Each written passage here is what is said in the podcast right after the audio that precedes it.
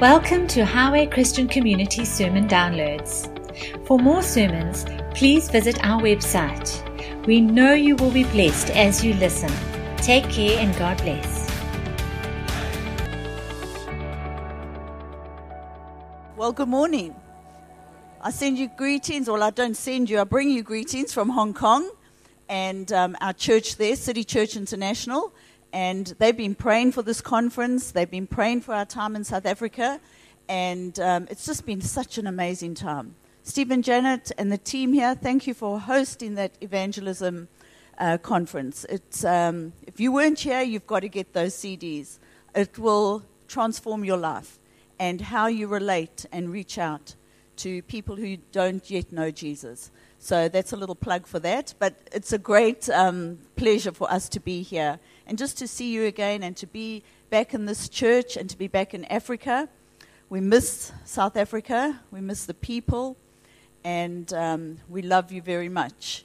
And I can just sense that there is a hunger in this place. Yeah. Um, the worship this Yeah. morning was just so uh, God focused, as it should be. but just the presence of God was in this place, and just the Father heart of God, and what, how He relates to you, and how He loves you. And um, you know, today actually in Australia is Father's Day, so we are Afro Aussie Asians. So let's just wish Rob Happy Father's Day. Woo! anyway, thank you, and we look forward to this morning. Good morning. It's always so wonderful to be at Highway, and uh, it's again just a, a pleasure and a privilege to be here and be with so many friends, so many friends in this house. And it's always a, a friendly environment to come here. And uh, the weekend was amazing. I was, I was overwhelmed by the, the amount of people that turned out to hear the whole subject on recovering and restoring and developing a biblical culture of evangelism that really works.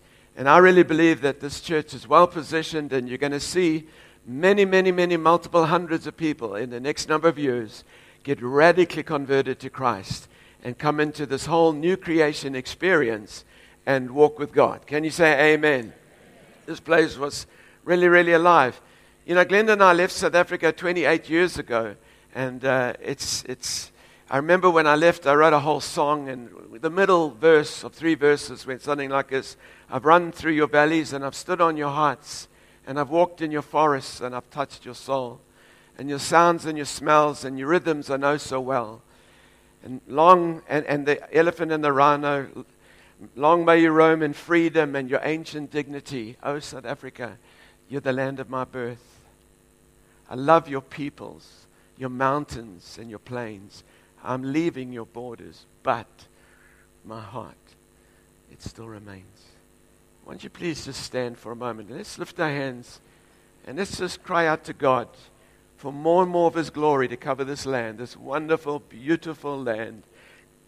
It's, there's a condensed destiny of divine intent and assignment on the land of South Africa. And no one's going to kidnap this land or hold it hostage to an illegitimate agenda. God has an assignment and a divine administration of favor for South Africa, beloved, la- beloved land, full of beloved people. Father, let's just, just pray in the Spirit if you can, just for a moment. Father, we lift our hands as the righteousness of God in Christ Jesus. We thank you the prayers of the righteous avail much. And so we fervently continue to add our voices and mingle our faith with the millions that are crying out for the land of South Africa. That, Father, your grace and your glory and your righteousness and your justice and your mercy, Father, will cover this land. That in your kindness and in goodness, Lord, you will expose corruption and bring it out in the open, not just for spitefulness, because you're not a spiteful God, but for the sake of redemption. That money that's been stolen, or things that have been badly used, or hidden ways that man has used or woman have used, Lord, let it come out Lord, let the righteous, let those that are godly and full of integrity and humility rise up in this hour and hold their ground and never be bought by any kind of bribe. Lord, let there be a supernatural glory, a holy people, a holy nation of believers rising up and shining with bright light, Father. The rainbow nation, Lord, the multicolors of the spectrum of your glory and your promise and your grace, that you will not bring judgments that are destructive, but that, Father, you'll bring redemptive solutions to South Africa. That we prophesy and decree in the glory over this glorious land, that men and women by the millions over the years will come to this land to see how our land has survived so many crises and come to the brink so often. And yet, Lord, in the sweeping moves of revival, in the divine demonstrations of your glory, there shall be answers and solutions. There shall be repositioning and realignment and recalibration into glory, Father. And righteousness exalts South Africa. So that it becomes a spectacle to the nations to come and analyze how could a nation with so many challenges rise up to new levels of prosperity, rise up to new levels of blessing, multiplication of wealth, divine order, Godly government, Father. Godly government, Father. Municipalities that operate. Humility and repentance from the past. That we leave anything ugly from the past behind. We do not regurgitate it and remind ourselves of it over and over again. But we move on. For not everything in the past was bad. We take the good things from the past into the future. We leave the negative and brutal and bad things behind. But we go forward. Father, because to anything about the past of South Africa. So we will not go into the future looking into our rearview mirror because we'll crash if we're looking into the rearview mirror. We forget some of the former things. We look forward to the glory of the future things. We declare a new South Africa. We repent of all the negative things and we rejoice in your redemptive things. In Jesus' name. Amen. Stay standing just for a moment. I have a little while to preach, which is enough time. Um, there's so many preliminaries and things I'd like to talk about. But there's summits that I've said at Blasdal, at, uh, uh, to, to leaders in Johannesburg, numbers of groups of leaders here in Natal. Number of things from leaders around the world. I've said them, they've been recorded. I really do encourage people to listen, especially to Friday night and Saturday, yesterday, on restoring a biblical culture of evangelism that really works. And I showed that 120 years ago, the church drifted away from using the right means to introduce people to grace. You cannot bring people into grace until they tr- truly are convicted to the core of their being by the just, holy, and righteous requirements of the law of God, interpreted by the perfection of its severity and righteousness. The law can never make anyone righteous but it, it, it silences our mouths and holds every man and every woman to account and makes us conscious of sin until our whole fraudulent self righteousness and arrogance is absolutely destroyed by the law. And when people are shaken with that kind of conviction, then we offer them the wonder of Jesus the sacrifice was greater than the judgment. You get redeemed from the curse of the law. Stand perfectly righteous before your Father. No fear of disapproval or condemnation ever again. But men and women have to be cut to the heart first. They have to see their defiance and their rebellion against the holy God.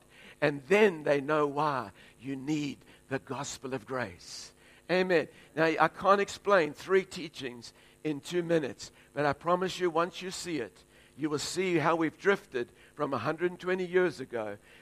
If we don't know the condition of a fallen human being, we don't know what Paul describes in Acts 26. No, it wasn't Paul. Jesus spoke to Paul that every person who is not born again, Jesus tells Paul, they need to have their eyes open, they are blinded, they need to be set free from darkness and from the power of Satan. Three things. And then he says, in order that they receive forgiveness for their sins.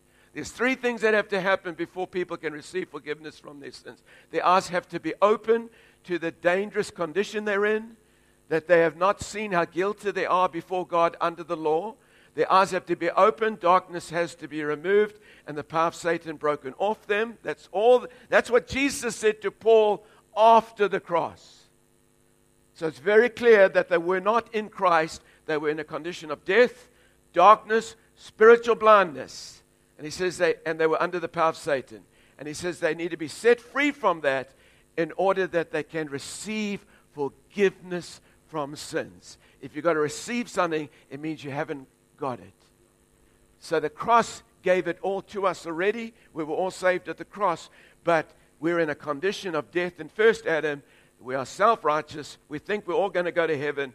But when the law comes, it silences our mouths and holds us account before a holy God. It shows that no righteousness will be by the law, but by the law is consciousness of sin. And that's, see, can anyone get saved if they don't repent? Okay. Can anyone truly repent with integrity until they're convicted of their sin? No. So there has to be the integrity of the law doing its work as the schoolmaster put in charge to lead us to Christ.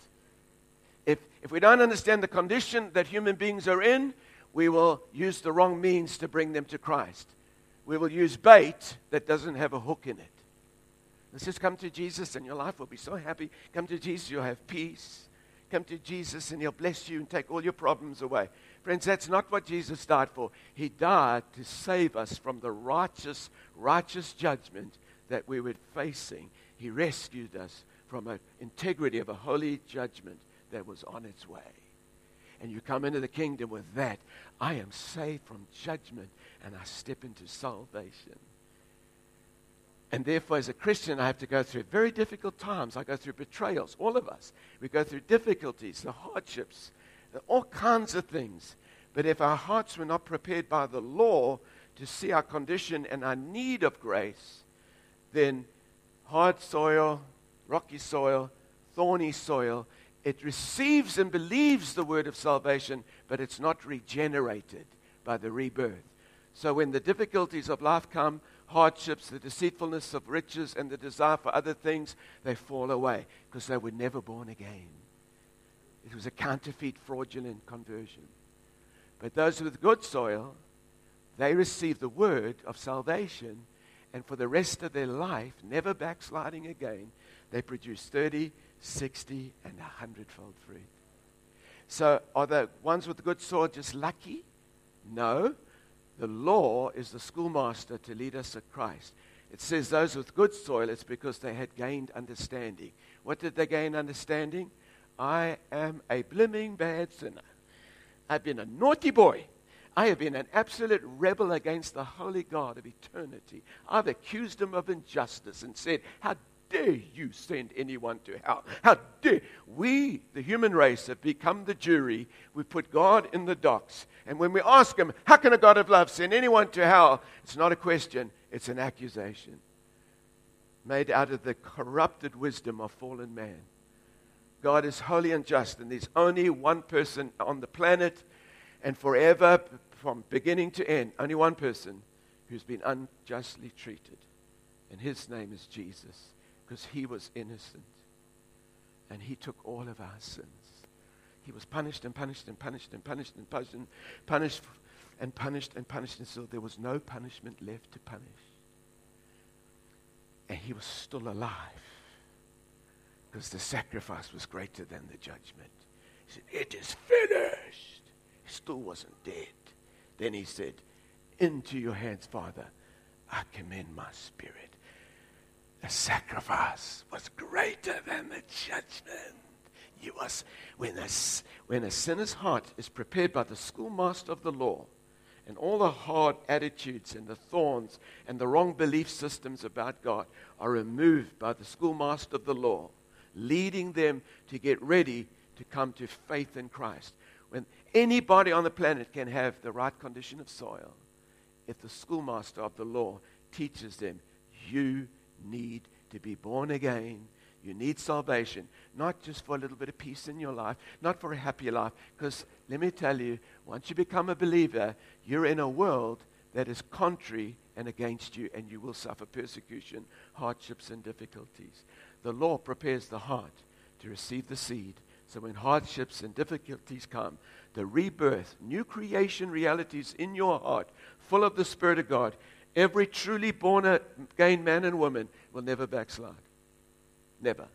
It's impossible to be made alive in Christ, regenerated by the power of the gospel to ever backslide. You might get a little bit cold and you might wander away and you might be disappointed for a while, but the new nature will always gravitate you back to your heavenly Father. So I proclaim there are thousands and millions of counterfeit conversions all over the world, sucking up the resources of the church, and the energy of the church has been distracted.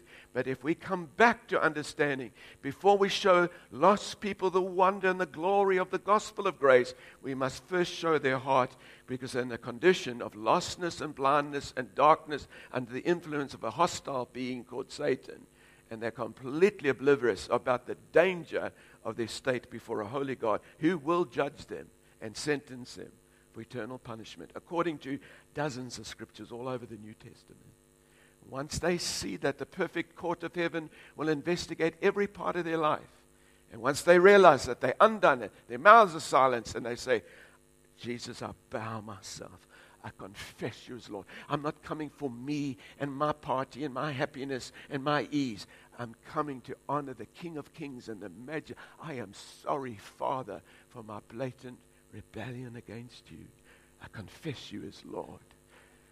They are born again to produce 30, 60, 100 fold. They never backslide. So I, I encourage you, even if you question what I'm saying now, that's your freedom. But there was the majority of this church today, here, was, was here yesterday and Friday night. And the, we went through scripture meticulously. Not emotional stories, we use scripture. And I encourage you to read it because when you do, you'll realize something changed 120 years ago and produced an inadequate means, a false means to lead people to Christ. And the church has paid a high price for the last 100 years. Only about 5% to 10% converts from, from the last 100 years are still in church a year later. But 120 years ago, over 80% stayed faithful, serving in the house for the rest of their life. And don't say because they had a more culturally favorable society back then. The society back then was darker than the society today. There were far more universalists back then. And the, when Charles Darwin's writing made people so afraid of believing in God, and there was such hatred against Christianity that so many pastors were in unbelief, and the pews were full of unbelief. And then great voices began to rise and rightly divide the word of truth and prepare the hot soil of the lost people to receive the true gospel of Jesus Christ. And 80% stayed faithful, serving and part of churches to the end of their life. Today, it's 5 to 10% of converts. The wrong means is used. A lot of baits thrown out, but no hook in the bait to actually convict people of their need of salvation. So just lift your voices, lift your hands again. And I encourage you to listen to those teachings. They will open your eyes. These revelations. It's taken me 40 years to prepare what I preached Friday and Saturday. I knew this 40 years ago. And I've seen hundreds, I've seen multiple thousands of converts wherever we go around the world, and the majority are still serving God today. Father, I thank you that heaven and hell, eternal issues, are not something for us to play about or be casual about. We want to be a people of integrity, a people that honor your word in its context, who know the scriptures clearly and well. May we be the voices that arise today that were speaking and talking in the dark times more than 120 years ago. May we make a difference in the land of South Africa, which is so Christianized but so few truly born again. And we declare it in Jesus' name. Amen. Give the Lord a clap.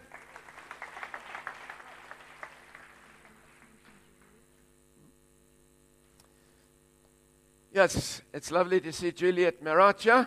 Where are you, Juliet? Give us a wave. Where is Juliet? She's with the baby. As you know, Juliet was diagnosed with third stage uh, cancer, and, uh, and people prayed all over South Africa. And we heard from Alec and Jackie, uh, friends we've known now for I think 38 years. Um, we were young ones together, and uh, And we, when we got the, when we, yeah, thank you, I'm still young. Forever young, forever young, may you stay forever young. but so when we, we got the news uh, months ago, and uh, so when Glenn, Glenda and I said to Alec and Jackie, we'll start praying right now. And so I started praying. I got through half of the first sentence of my prayer, and I heard the inward audible voice of God say, Stop. And I looked up at Glenda and I said these words to her. I said, The Lord says, Don't pray. The cancer's already been evaporated out of her body. And God did a, a great work there. So our God is a miracle working God. And He's going to do a miracle by helping me to short preach. Steve said I can finish at half past or quarter two, but uh, that's what we want to do. Um, so I'm going to go straight into this. I believe that Highway Church has been again positioned for great harvesting time. I believe there's clear progress that's taking place as you're transitioning and realigning and recalibrating and you're relocating yourself for, for great things. And uh, I, I believe that also a global move of God is coming uh, the, you know, the Bible says that in the last days I will pour out my spirit upon all flesh. So all 1 billion, 500 million Chinese people are going to experience the Holy Spirit come upon them. They're going to experience conviction of, of sin, righteousness, and judgment. And, the, and, uh, and the, you, you all know what that means. So I'm not going, but the, many are going to come to Christ. The gospel is going to be preached strongly and powerfully. Now, I've been through five revivals in the last 40 years theological restorations, and moves of the Spirit. And I can tell you that a move of the Spirit, it, it brings out the best in the church, but it can also expose the worst in the church. And so, what I'm running around the world right now emphasizing is how to prepare the church by helping the church to see how we can stay free from confusion. Because the Bible says God is not the author of confusion. If He's not the author of confusion, then confusion is not a good thing because he's the author of faith, but he's not the author of confusion. And confusion makes people schizophrenic, it makes people undecided and indecisive, it makes them double minded. And so we need a people that have strong minds, clarity. We've got to realize what Paul says in Philippians 1 For me to live is Christ, to die is gain. Now, if we want to have an attitude, hey, to die is gain, then we need to live for Christ. Because to die is gain means, Paul says, I live for Christ. In other words, we need to rehearse our death. We need to be thinking about our death. Not just our retirement to do nothing for 10 years, because if you're a believer, you're not allowed to do nothing for 10 years. you, you retire, but then you've got more hands, more time in your hands to serve God. Amen. Don't underestimate the gray headed army that's rising up. I believe the millennials are going to be one of the greatest generations for Christ up to now when they get grabbed by this true gospel. But I believe that our baby boomers and our gray haired boys and girls, we've got a lot to do to show them what it is to live for Christ. So you need to rehearse your death. Think about your death. Plan your death. What kind of legacy do you want to leave behind? What do you want left on this earth when you go? Because we need to be heroes now to live for generations not yet born. Amen. But if we allow confusion to percolate through our life, we will be delayed, we'll be distracted, and we will be diluted, and the enemy will try to decoy us from our destiny. So the Bible says, You, Ephesians 2:10, you are God's workmanship, created in Christ Jesus unto good works, which God prepared in advance for you to do. You're God's workmanship. With all honor to your mom and dad, you're not mom and dad's workmanship. You're not angels' workmanship. You're not the years of your experience workmanship. You are God's workmanship, created in Christ Jesus unto good works or divine works or works of God assignments not just signs and wonders and miracles, but into the business world, the scientific world, the domestic world, every part of the world. God has called us to arise as ambassadors of the highest government in the universe, authorized to call rebel planet Earth back into the obedience of faith in Jesus Christ. Can you say amen? We are here to leave legacies. And so, confusion is produced when we have expectations that have no support in Scripture. And so, because the church has, is generally around the world has slipped into the politically correct syndrome, the church has devalued Scripture because some verses are just too inconvenient for somebody.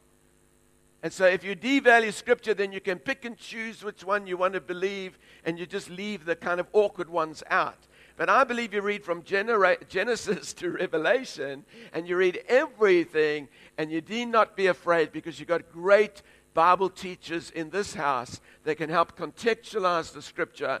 Never be afraid of the Bible. It's a beautiful book. And, and no matter what it says and how scary some parts look, there is context, there is interpretation. So don't be afraid to read the Bible. Okay, amen?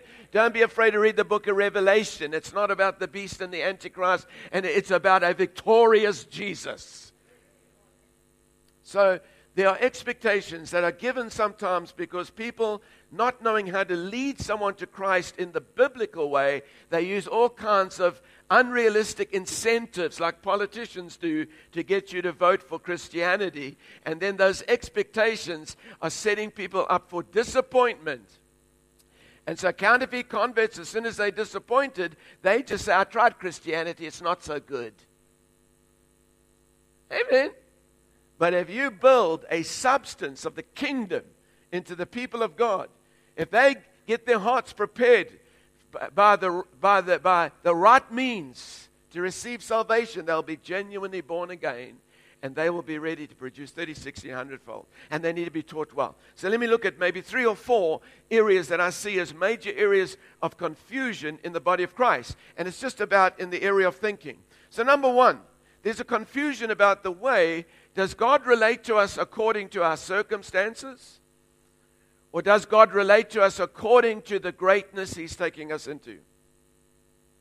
Because God had a plan for you and me before we were born, and it was a plan of glory and amazing uh, version of Christ, indelibly imprinted in His purpose for every one of us. And then we're born into a corrupted wisdom, and we become a perversion of our original version that God called every one of us into greatness. And in salvation, He puts the seeds of greatness in us. And He's called all of us into greatness, but we sometimes think God's wanting to relate to me according to the context I'm in. And so, if the context isn't pleasant, and if the context is difficult, and the context is full of limitations and frustrations, we can't understand why God won't come and relate to us according to the context, because God will never relate to you according to your context. He will only relate to you in Christ Jesus according to the greatness He's calling you into. Can anyone say amen, yo, or give a shout, yo? Is, this is Highway Church. I didn't come to the Presbyterian Church this morning. Is this the Anglican Church? Uh, uh, no, is this is Highway Church. Hey, the spirit filled, gra- this is the grace, liberty people. This is the liberty people. Okay, yay, yay. Hallelujah. I'll, I'll just, I'm going to preach the way you're listening.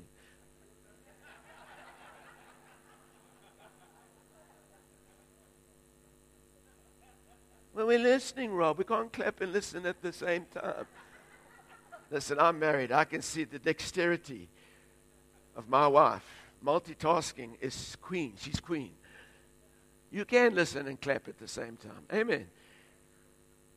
Amen. When Gideon, when Gideon was in a wine vat, his whole world had been limited to that and restricted to that. And, you know, all of Israel had been destroyed. The, econ- the economy had totally collapsed. The Midianites were raping and pillaging at will, and Israel was hiding in caves. The army was destroyed, and Gideon was a coward, and Gideon was afraid, and Gideon had no hope. Israel had abandoned the living God, the creator of the heavens and the earth, and they'd gone after little gurus and false Jesuses and fairy Jesuses and fairy Holy Spirit. They had lost the position of the self existent, self sufficient uh, God of immutable and invincible power who does not dwell in eternity, but eternity dwells in him. They had lost the vision of the greatness of God, and they'd gone after stupid little idols. And so, as a result, the demonic just broke out against Israel. And there's Gideon absolutely afraid. His world and his circumstances are, are restricted to survival, to making a little bit of bread. His whole focus is just survival for me and my family. I haven't got time for anything else. Just got to survive. Anyone felt that? I'm sure you have. We've all felt that. And God comes to Gideon, and his opening words to Gideon is, Hi, mighty man of valor. Hi, warrior. Hi, great general. And Gideon goes, Hey, what kind of God are you, eh? Like, like are you, are you omni, omni, omni, omni, omniscient? What, what, what is your problem, eh? What kind of God are you? You call me great warrior. I'm hiding in well that. I am the smallest in the smallest tribe in Israel. You calling me great? Maybe you should have a look at who you are. Because a great person cannot call an idiot like me a great, eh?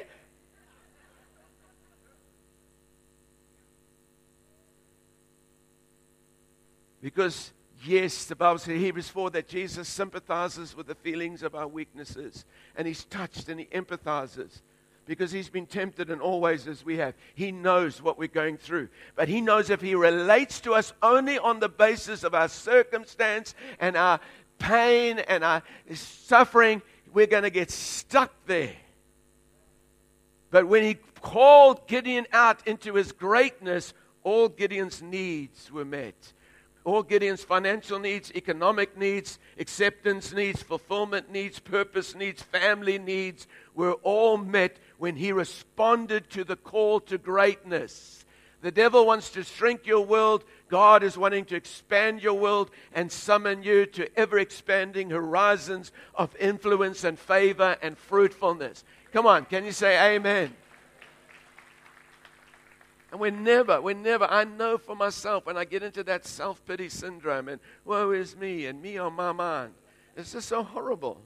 I know it feels like in a perverted way quite nice for a while. It's I'm so.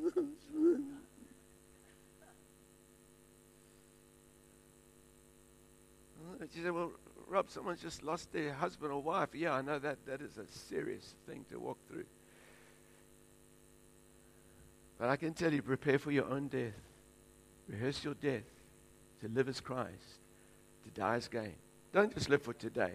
That's Buddhist theology. Live for generations to come. Live with eternity in your mind. Live with a sense of acute consciousness of an accountability to a living God.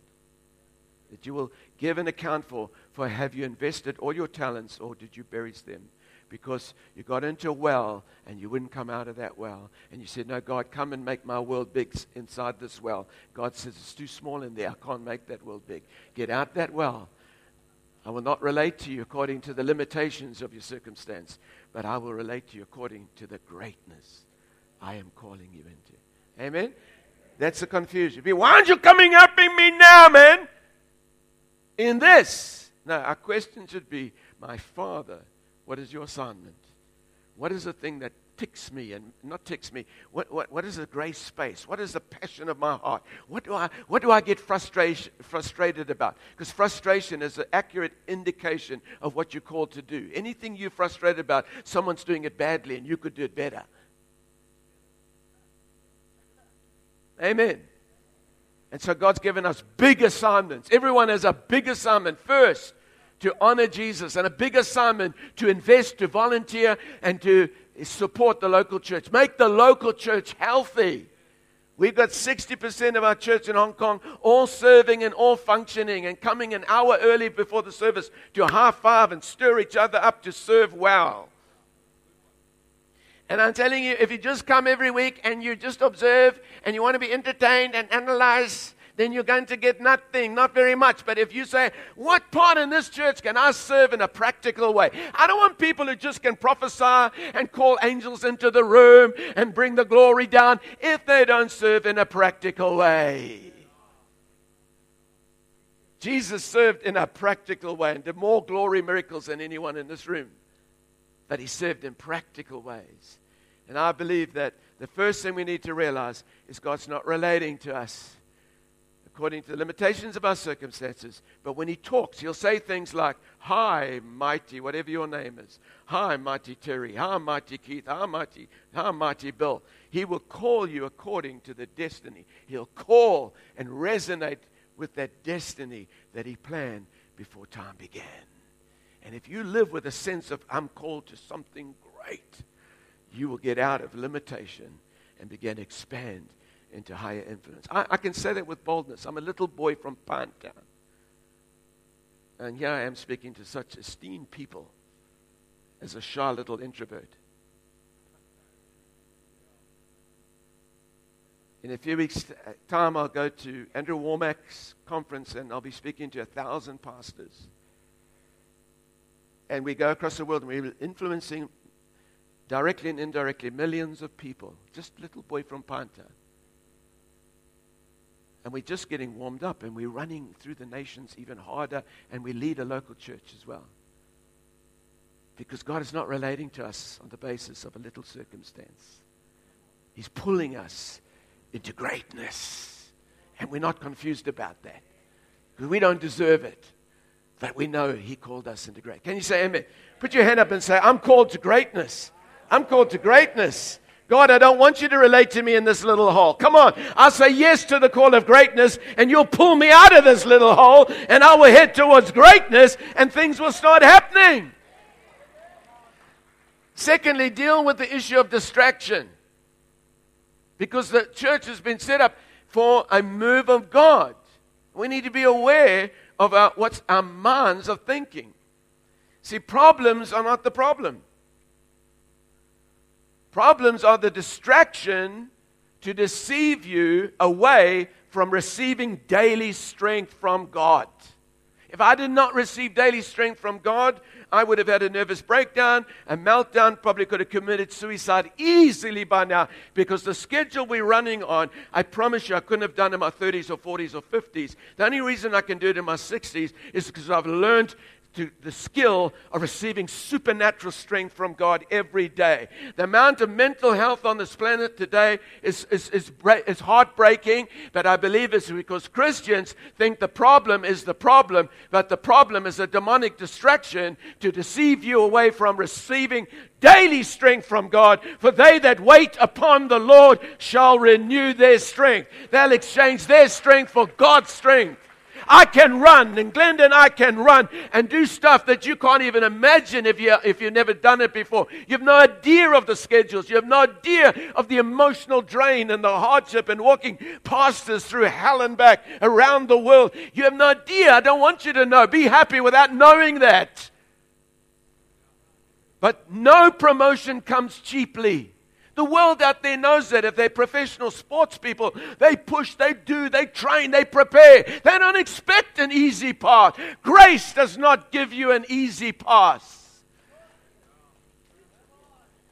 Paul says, I worked harder than all of you, but the grace of God in me. Amen. The workers are few. Oh, pray the Lord of the harvest descended. Workers, come out of this little well and head towards greatness then when you do that, distractions come in the form of problem. How many of you know as Howard Church is about to lift to another level and everyone can feel it? Whoa, we, we're, this is a lift. This is a, this is a lift. We're, going we're going up. There's a supernatural next level. We're going to break into a next level. And then all hell breaks out. Everyone's budgies commit suicide. And problems and children get sick. And it's just like, uh, uh, I'm not glorifying the devil. He's illegal. He doesn't have title deeds to this earth. All authority is in, he- in heaven and on earth is in Jesus Christ. When the devil does anything against you, it's illegal. You can't open a door to him. You're not in the old covenant. You could in the old covenant, but in the new covenant, Christ closed every door to the devil on the cross. I wish I could explain that a lot more. But believe me, I'm not a doctor. The problems come, but they are there to distract you from receiving strength from God. And let me tell you, it's very difficult to deal with multiple problems when you're getting weaker and weaker. So I say to people, listen, when, you, when you're under pressure and these problems, spend more time in prayer. I know for six months in Hong Kong, I had to pray at the least three to five hours in tongues continuously every day for six months because such pressure came to push us off the map in Hong Kong, and I knew it was God's call for us to be there. Now, you might not have time to pray for three hours, but I can tell you, you can pray. You can pray on and off throughout the day in tongues. Build yourself up in your most holy faith. Build your dome up. Build your strength up. Wait on the Lord. Build up. Your mind will be more and more sane. Yeah, I've been to the place where I thought I'm losing my mind. I'm so exhausted. I pray in the Spirit. Have a good sleep as well. Pray in the Spirit. And suddenly my mind feels, we can do this. You get a strong mind. You need a strong mind. You see, the way to have focus is the key to success in everything. And focus means you do less and less, but you do more and more success. The less clutter in your life, the more you can focus and the more you can achieve. Can you say amen? And, and you've got to have something much more important than focus before you can have focus. Before you can ever have focus, you have to have a deep, abiding conviction of eternal truth. So if you think, uh, you know, there's no guilt, I'm not, you know, I'm not under condemnation, but I would like to just lose a little bit of the, a little bit of weight, like to get a little bit fitter, like to be able to run up steps without panting too much, and just, just be able to move a little bit more freely. It's important, you know, for my family and myself, I owe it to myself.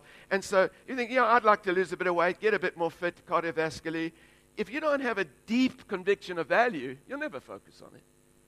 And the only way you're going to get a deep conviction of value on that is read exercise books. Go onto Google and you start seeing the value and you start seeing the, the benefits. And as that increases in your mind, then you start being able to focus on it. I had no desire to focus on marriage when I was at Rhodes University. I mean, I told all my friends, all my family, not interested in marriage, I'm going to party. I wasn't a Christian at the time. And then Glenda walked into the room. And I was captured by a profound beautiful sense of value and focus from that second on marrying her. And that's why we're still married 43 years later because I have a conviction of value about her and about marriage.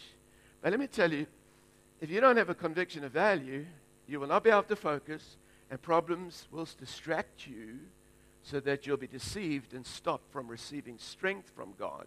And you're going to collapse somewhere and blame the devil. But you actually have the authority that God's calling you out of small circumstances into greater. And he's, he's showing us don't be confused by problems, don't be intimidated by problems. They can be eaten up if you're strong.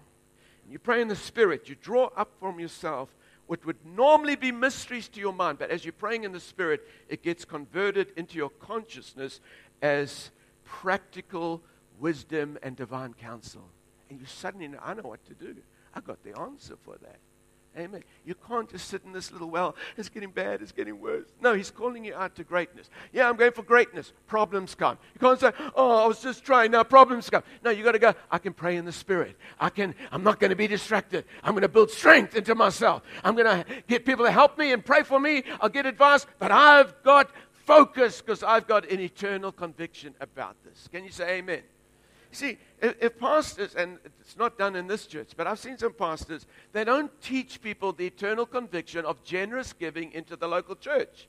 Seven covenants, and they all talk about tithes and first fruits. First tenth, you give it as just as a, it breaks poverty thinking off your mind. If you see, it, it does, it does something about your faith that breaks fear off your, off your mind.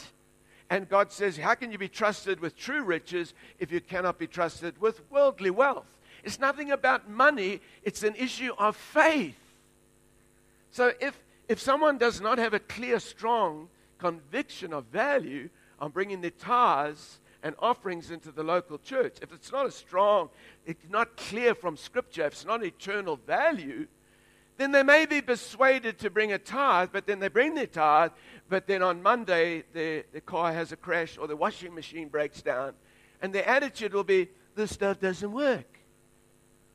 But if you've got an eternal conviction that giving, giving is not about getting back, but you will get back. There's a blessing on giving. And under the, under the new covenant, God gives us seed to sow, and he that sows sparingly will reap sparingly, and he that sows generously will reap generously. So that's all there in the New Testament. Believe me, tithing is in the New Testament. Let me ask you this if something was wrong under the law, is it okay now under grace? No, no, just answer that one loudly. I need to hear. I need some hope here. But Christians are not thinking this through. You see? Because thou shalt not commit adultery under law. Hallelujah. I'm free from the law. Hey, hey, baby girl. Glenda's not here. Let's, let's go, man. No. Adultery under grace is as equally wrong as under the law. Lying under grace is as equally wrong as lying under the law. And so forth and so on. The law tries to get you to do the right thing with the wrong motive. Like the older brother in the parable of the. But grace gets you to do the right thing with the right motive.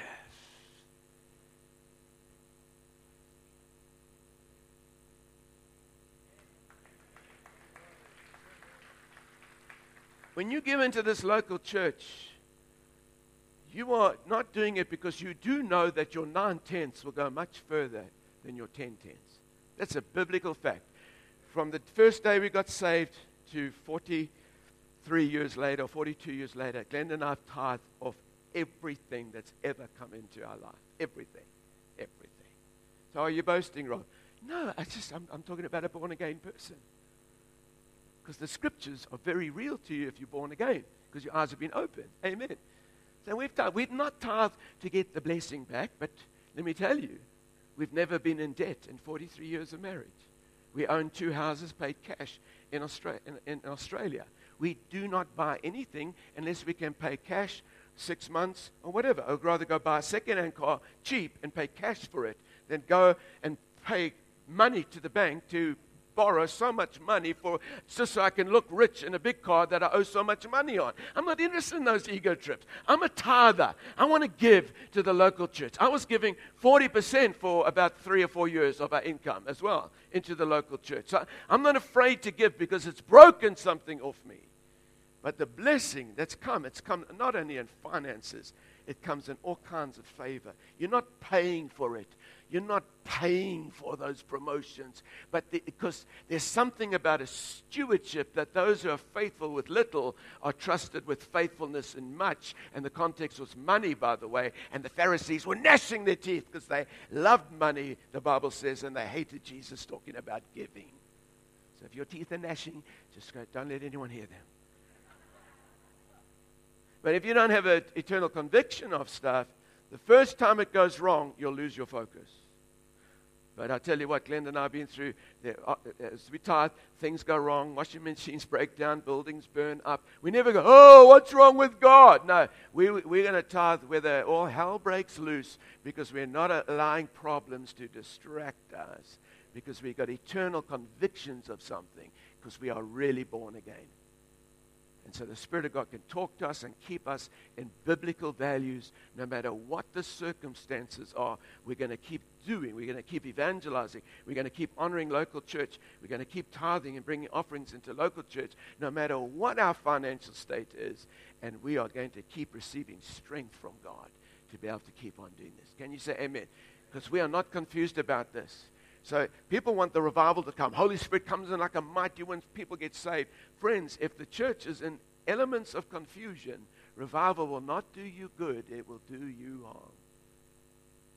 If the wind of heaven blows on a bunch of very confused people on these simple issues, it will destroy the church. And this church is too precious, and this church has gone through too much. This church has paid a high price, and you're in prosperity, you're in blessing. And every year we come back, we see progress, and you're going forward and you're advancing, and heaven is so applauding you and, and approving you. All of you, not just one or two, all of you are being applauded from heaven and celebrated from heaven because you have not compromised. You stuck with the message of grace. You refuse to allow persecution to change you. And look at you. You're stronger and stronger and prospering. Come on, let's give the Lord a clap for that.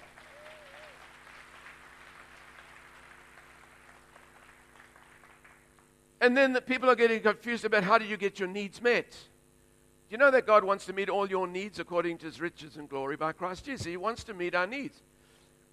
So i w- I, I'm going to try and summarize this to about two to three minutes. So let me quickly say this that you cannot just take Philippians 4:19 out of its context of the letter and say, and my God will supply all your needs according to his riches and glory by Christ Jesus. You just can't quote that. Every promise is yes in Christ, but every promise comes with process.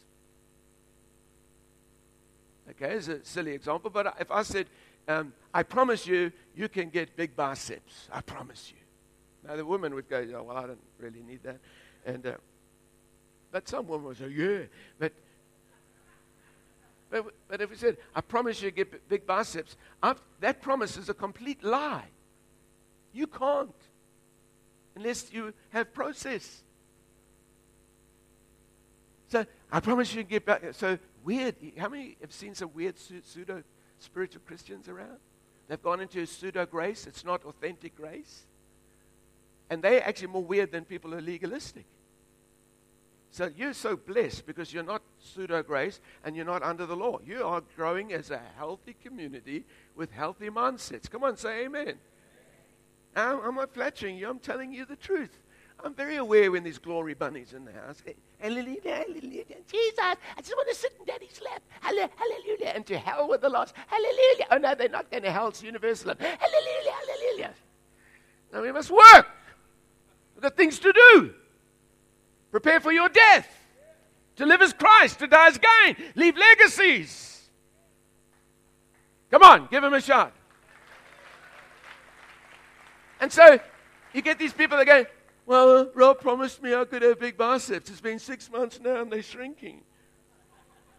No, I can make you promise. I promise you, if you do resistance training regularly on your biceps, you will tear, tear muscle fiber. It will be painful. But as the muscle fiber heals itself, it will grow bigger with bigger capacity. If you want bigger capacity in the kingdom, if you want your, all your needs to be met, there is not just a promise, there is a process. And so that was lifted out of its context. It was written, it was the happiest letter written in the New Testament. Paul was writing it to the Philippians, and he said, Hey, Philippians, thank you for supplying my need. You're the only church. You, uh, Paul could have had a, actual, a bit of a victim problem there. I'm in prison for loving Jesus. No one's supporting me. I've served all these churches. I'm not raising an offering now, okay? So don't worry about it. I definitely don't want an offering. I am well supplied. So don't give me another, don't give me a cent, okay? So hear the message. What an idiot would be to try and get money from people. That's not Paul's heart. He said, But you were the only ones that supplied me in prison. I thank you for it. Then he gets to Philippians 4 in verse 17. He says to him, It's not that I wanted your gift, but I wanted the credit to you to increase. And then, one more verse, then verse 19. And my God shall supply all your needs according to his riches and glory that is in Christ Jesus. Not just supply your needs according to your needs, but supply all your needs according to his riches in glory that are in Christ Jesus. They, they supplied somebody, and Paul wrote that promise based on a process. But we had the super spiritual. Hello, hello, God. I don't need to give anything because I'm under grace. It's not based on my performance, based on Jesus' performance. I love the Indians. My closest friend is an Indian, okay. In Kyrgyzstan, Kazakhstan. So it's got to use a bit of entertainment to attract people for, for how far the time's going.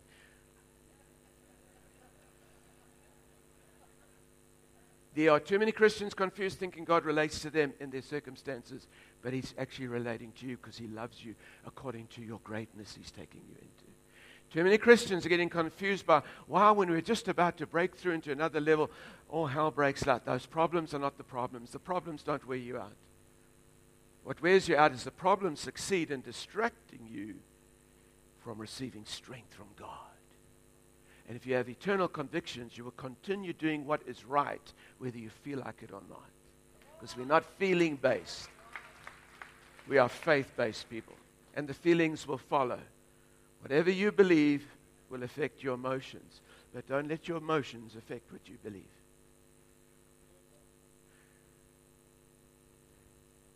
So, the way you meet your needs in the kingdom is you do not focus on your needs. The last thing a new creation person desires is to have a narcissistic obsession. If you don't know what a narcissistic obsession is, it's a person wrapped up in themselves, and people wrapped up in themselves make very small parcels. You're too, you're too scared to ask them how they are because two hours later, they just talk about them. They never, never ask questions about anybody else. And if, if they do, and you think, and you're so stupid that you try and answer the question, within five seconds they've cut you off and they're telling you a greater story about what happened to them that's bigger than your story. Narcissistic obsession never gets its needs met. I've been in this job for 40 years and I've found people that just run after themselves and how to get their needs met and they don't get any needs met and they are barren and broken and empty. The way in the kingdom you get your needs met is number one, seek first the kingdom. Put that first. Put God first in your finance, in your time. Put Him first.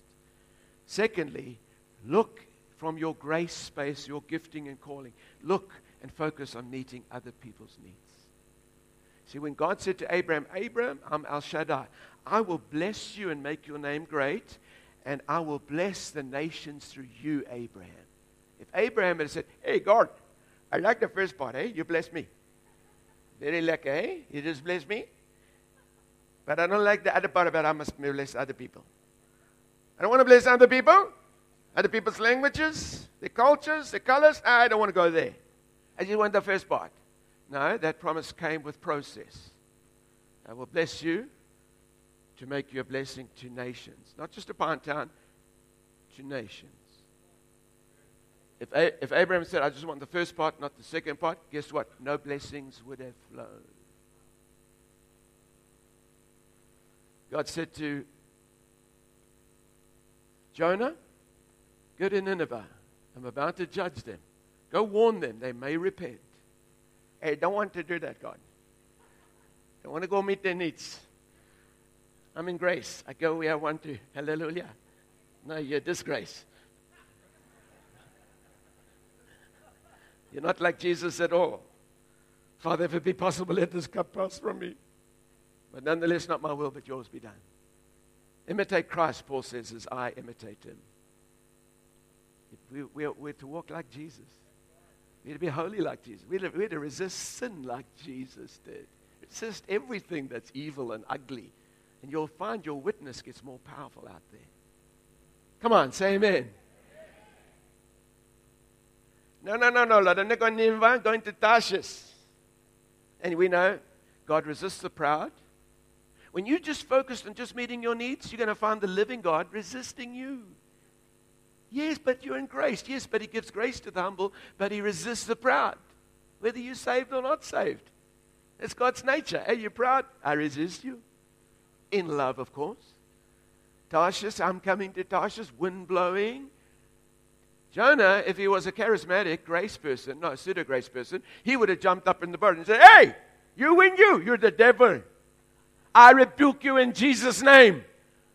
The wind would have spoken back and said, I am Jesus, and you cannot rebuke me in my name. It is Almighty God resisting you, Jonah, because you're obsessed with narcissistic desires to just meet your needs. I repent. Okay, turn around off to Nineveh. Now, that, now here's the point of confusion. Are you still with me? A few minutes. He has the point of confusion. Okay, God, I will repent when I'm just living for my needs and I realize you're resisting me and I can't rebuke you because you're bigger than your own name. And so, Lord, I'll, I'll turn around and I'll go to what you're calling me to do. Then we think, okay, now that I'm going to where I'm called to do, the wind of God will be behind me. It's confusion. Everyone thinks every time I'm in the will of God, everything be so good. I'm going on a missionary with Rob and the church to China. It's going to be so good in China. It's going to be so lekker, man. It's not always lekker, man. Sometimes you're pooping in your pants. Sometimes you're not sleeping. Come to Kazakhstan, Kyrgyzstan, Pakistan, Kanifistan. Come to these Muslim nations with us and see what it's like. It's not always wind blowing behind you. Jesus said to his disciples, Get in the boat, go to the other side, meet the needs. Hey, hey, charismatic church. Hey, hey, we're in the will of God, in the boat. Aren't you coming, Jesus? No, I'm going up on the mountainside to watch the circus. Okay, Jesus, you said go to the other side. It is the will of God. Hallelujah. We're in the will of good, pleasing, acceptable will of God. We are going to. We're going to meet needs now. Yay! Halfway across. the wind is opposing them. So if you're out of the will, living selfishly, there's a wind opposing you. If you're in the will of God, loving God, putting the kingdom first, wanting to meet other people's needs, there's a wind opposing you. Don't be confused. God is not an author of confusion. This is a God wind because you're narciss- the person's narcissistic. This is a devil's wind. And this wind you can rebuke in the name of Jesus. This is a small defeated being with this wind. But he exaggerates himself and he, he's got all kinds of antics to dramatize and make himself look powerful. He's finished. He's judged. The verdict of the High Court of Heaven said it's finished. He's disarmed. But he's a criminal. Now, it says they were straining. They were actually straining. You hear pseudo grace preachers say, oh, I never strain. I just live in rest. I don't want to slap those people. Because you know they lie. They don't live like, oh, I'm in such rest. Hallelujah. No, they do that in front of you, but behind, they're panicking. Rest does not mean inactivity. Rest means activity governed by peace. And we've got a hang of a lot of activity to do, man. He to the disciples, sit in Jerusalem in the upper room, stay there for 2,000 years in the upper room on daddy's lap, and I'll send the Holy Spirit and he'll evangelize the world. Holy Spirit cannot evangelize in a vacuum. He needs human partnership. We actually have to get feet on the ground. Amen? So Jesus leaves them, and they are straining, and are straining.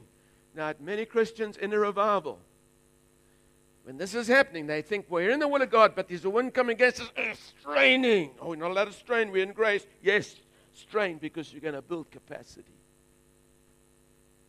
Strain in the face of demonic opposition. Many Christians in confusion they go, This can't be God. They turn the boat around and go back. And they live their lives eating food, passing it through their body, taking up space, breathing air, and then they die with no gain. And nothing was touched by their life. All the cross, all that Christ did for them has no gain, except they go to heaven empty handed. No. You know that you know when what you're doing is not selfish. You're not marketing yourself. You're not self promoting. The Master said to you, Go to Hong Kong. Leave a big church in Australia with a big salary and lots of resources and profile. Leave it. Go to Hong Kong. Hey, God, there's another God up there. Are there where the white people die? They don't survive in that Hong Kong city, eh? Yeah, we're going to go there. We're going to obey because we're born again. We are prisoners of Christ. Once we're prisoners of law, now we are prisoners of Christ. I have no options but to do. And he said to them, Go to the other side. And if he said, Go to the other side, what, who, who cares what kind of wind's coming against you? Keep straining it against. Keep straining against it.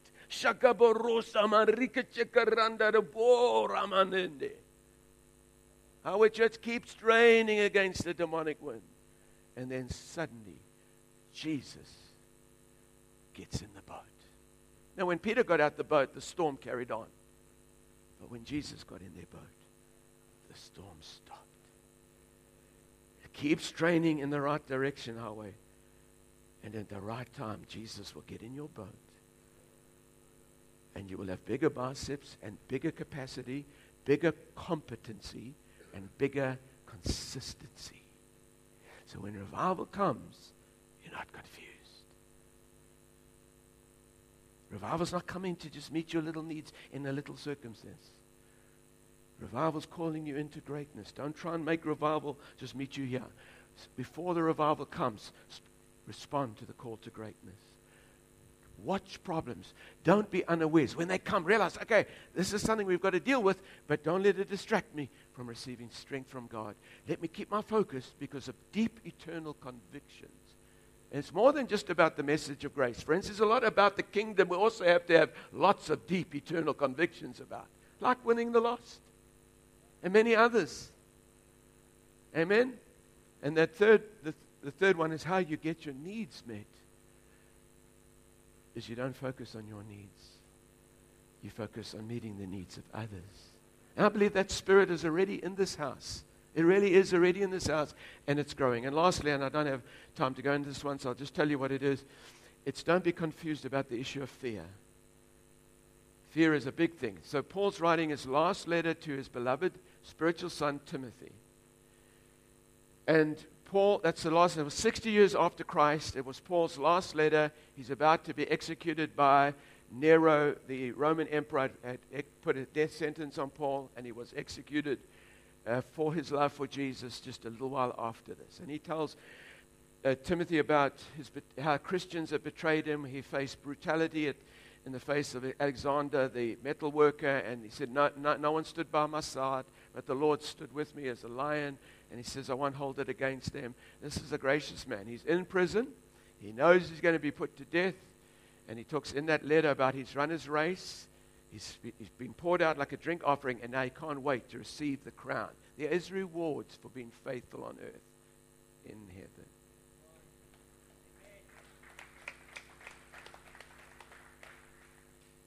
And so he says to Timothy, my dear son, calls him in another letter, true son. He says, I have no one like Timothy, for everyone else looks after their own interests, but Timothy looks after the interests of others. I'm, i can send Timothy to you because I can know when he gets there, he's going to have credibility and integrity. And he says, Timothy, stir up the gift that you received through my laying of hands. Don't waste that visit. I brought, came all the way to you and I put my hands on you. Don't run around to every dingaling that wants to put their hands on you. Actually, keep someone's hands off you. But I, as your spiritual father, put something in you, and you've allowed fear to dim the power of that gift. And now you want a resident apostle that's there available every week to just lay hands on you. But actually, it's time that you stirred up the gift that you've already received from my hands and get out there and deal with the problems by the gift I imparted to you as your spiritual father. Can you say amen? Use what I've been given. That's the maturity. The next verse he says, For God has not given you a spirit of fear, but a spirit of power, love, and a strong mind. Next verse he says, And Timothy, don't be ashamed of the testimony of Jesus, and don't be ashamed of me because of my chains, but join me in sharing in the suffering for this gospel by the power of God. Wow, there's an apostolic invitation to Yahweh. Join Glenda and I in suffering for this gospel by the power of God. So fear never comes from God. The first force that hit Adam and Eve when they were deceived was a spirit of fear, and they hid from God and started fighting each other. People that are afraid, they hide their talents and don't multiply them, and they lose their talents. People that are not afraid step in and they take risks and they invest with their talents and they invest two and they get four and they invest four and they get eight. And you can go to eight to 100 to a thousand talents. I was born with a one talent preaching gift, but for 40 years I've kept investing it, investing it, and upgrading it. And God is giving us more and more influence around the world. And we're going to keep investing. You invest your talent, whatever God's called you to do, keep investing it, keep taking risks. Don't be afraid. He's not a hard taskmaster. Your sacrifices are seen. He knows what you're doing because the church is not built on the gifts of a few, but on the sacrifices of the many. Fear will shut you down. It'll make you insecure. Insecurity is not a sin, but it's a sin to hide your insecurity and then make an issue an issue, but it's not really the issue. It's just that you want attention or to complain about something because you're feeling insecure. It can destroy marriages, church teams, families, businesses. Insecurity is a spirit of fear. And we all need to not be confused. God didn't give you that spirit. Insecurity, there's no excuse for it. We can be free from it. We don't need inner healing and sozo courses for 20 years. The grace is so powerful, it shouldn't take 10 years to get you free from insecurity. When you're insecure, be honest with God. Say, God, you didn't give me a spirit of fear. You love me. You approve of me. You accept me. My identity is secure. I don't have to be defiant. I don't have to be insecure.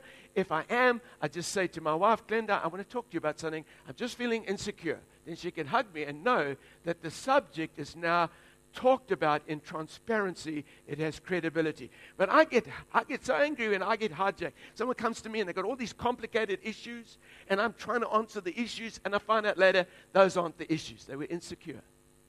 And so then they're jealous or envious or critical. But if they would just monitor their own moods, monitor their own hearts, guard their own hearts, and make sure when they feel that sense of insecurity, Father, you did not give me a spirit of. Imagine Timothy, my spiritual father is about to have his head cut off or be boiled alive. And it could happen to me because I'm associated with him. Don't be ashamed of me, Timothy. Stir up the gift you received by the laying in of hands. Because when you get rid of the spirit of fear, then all you've got left is power. A Amandla. You've got power, love for people, and a strong, decisive mind that is not confused. Stand and lift your hands for a moment. Just stand and lift your hands. And just thank God that He called you to be at the climax and consummation of the ages. He chose the exact time and place that you should be born. He chose your color, your language. Everything about you is beautifully designed by the glorious, creative one. You are God's poetry. Every one of you, every one of us are God's masterpiece. We are God's workmanship, created in Christ Jesus unto good works. If you've never been convicted by the Holy Spirit of the unbelief, if you've never been made conscious of sin and realized, hey, I didn't come to Christ because I realized I was a criminal against a holy God and his law has absolutely investigated me.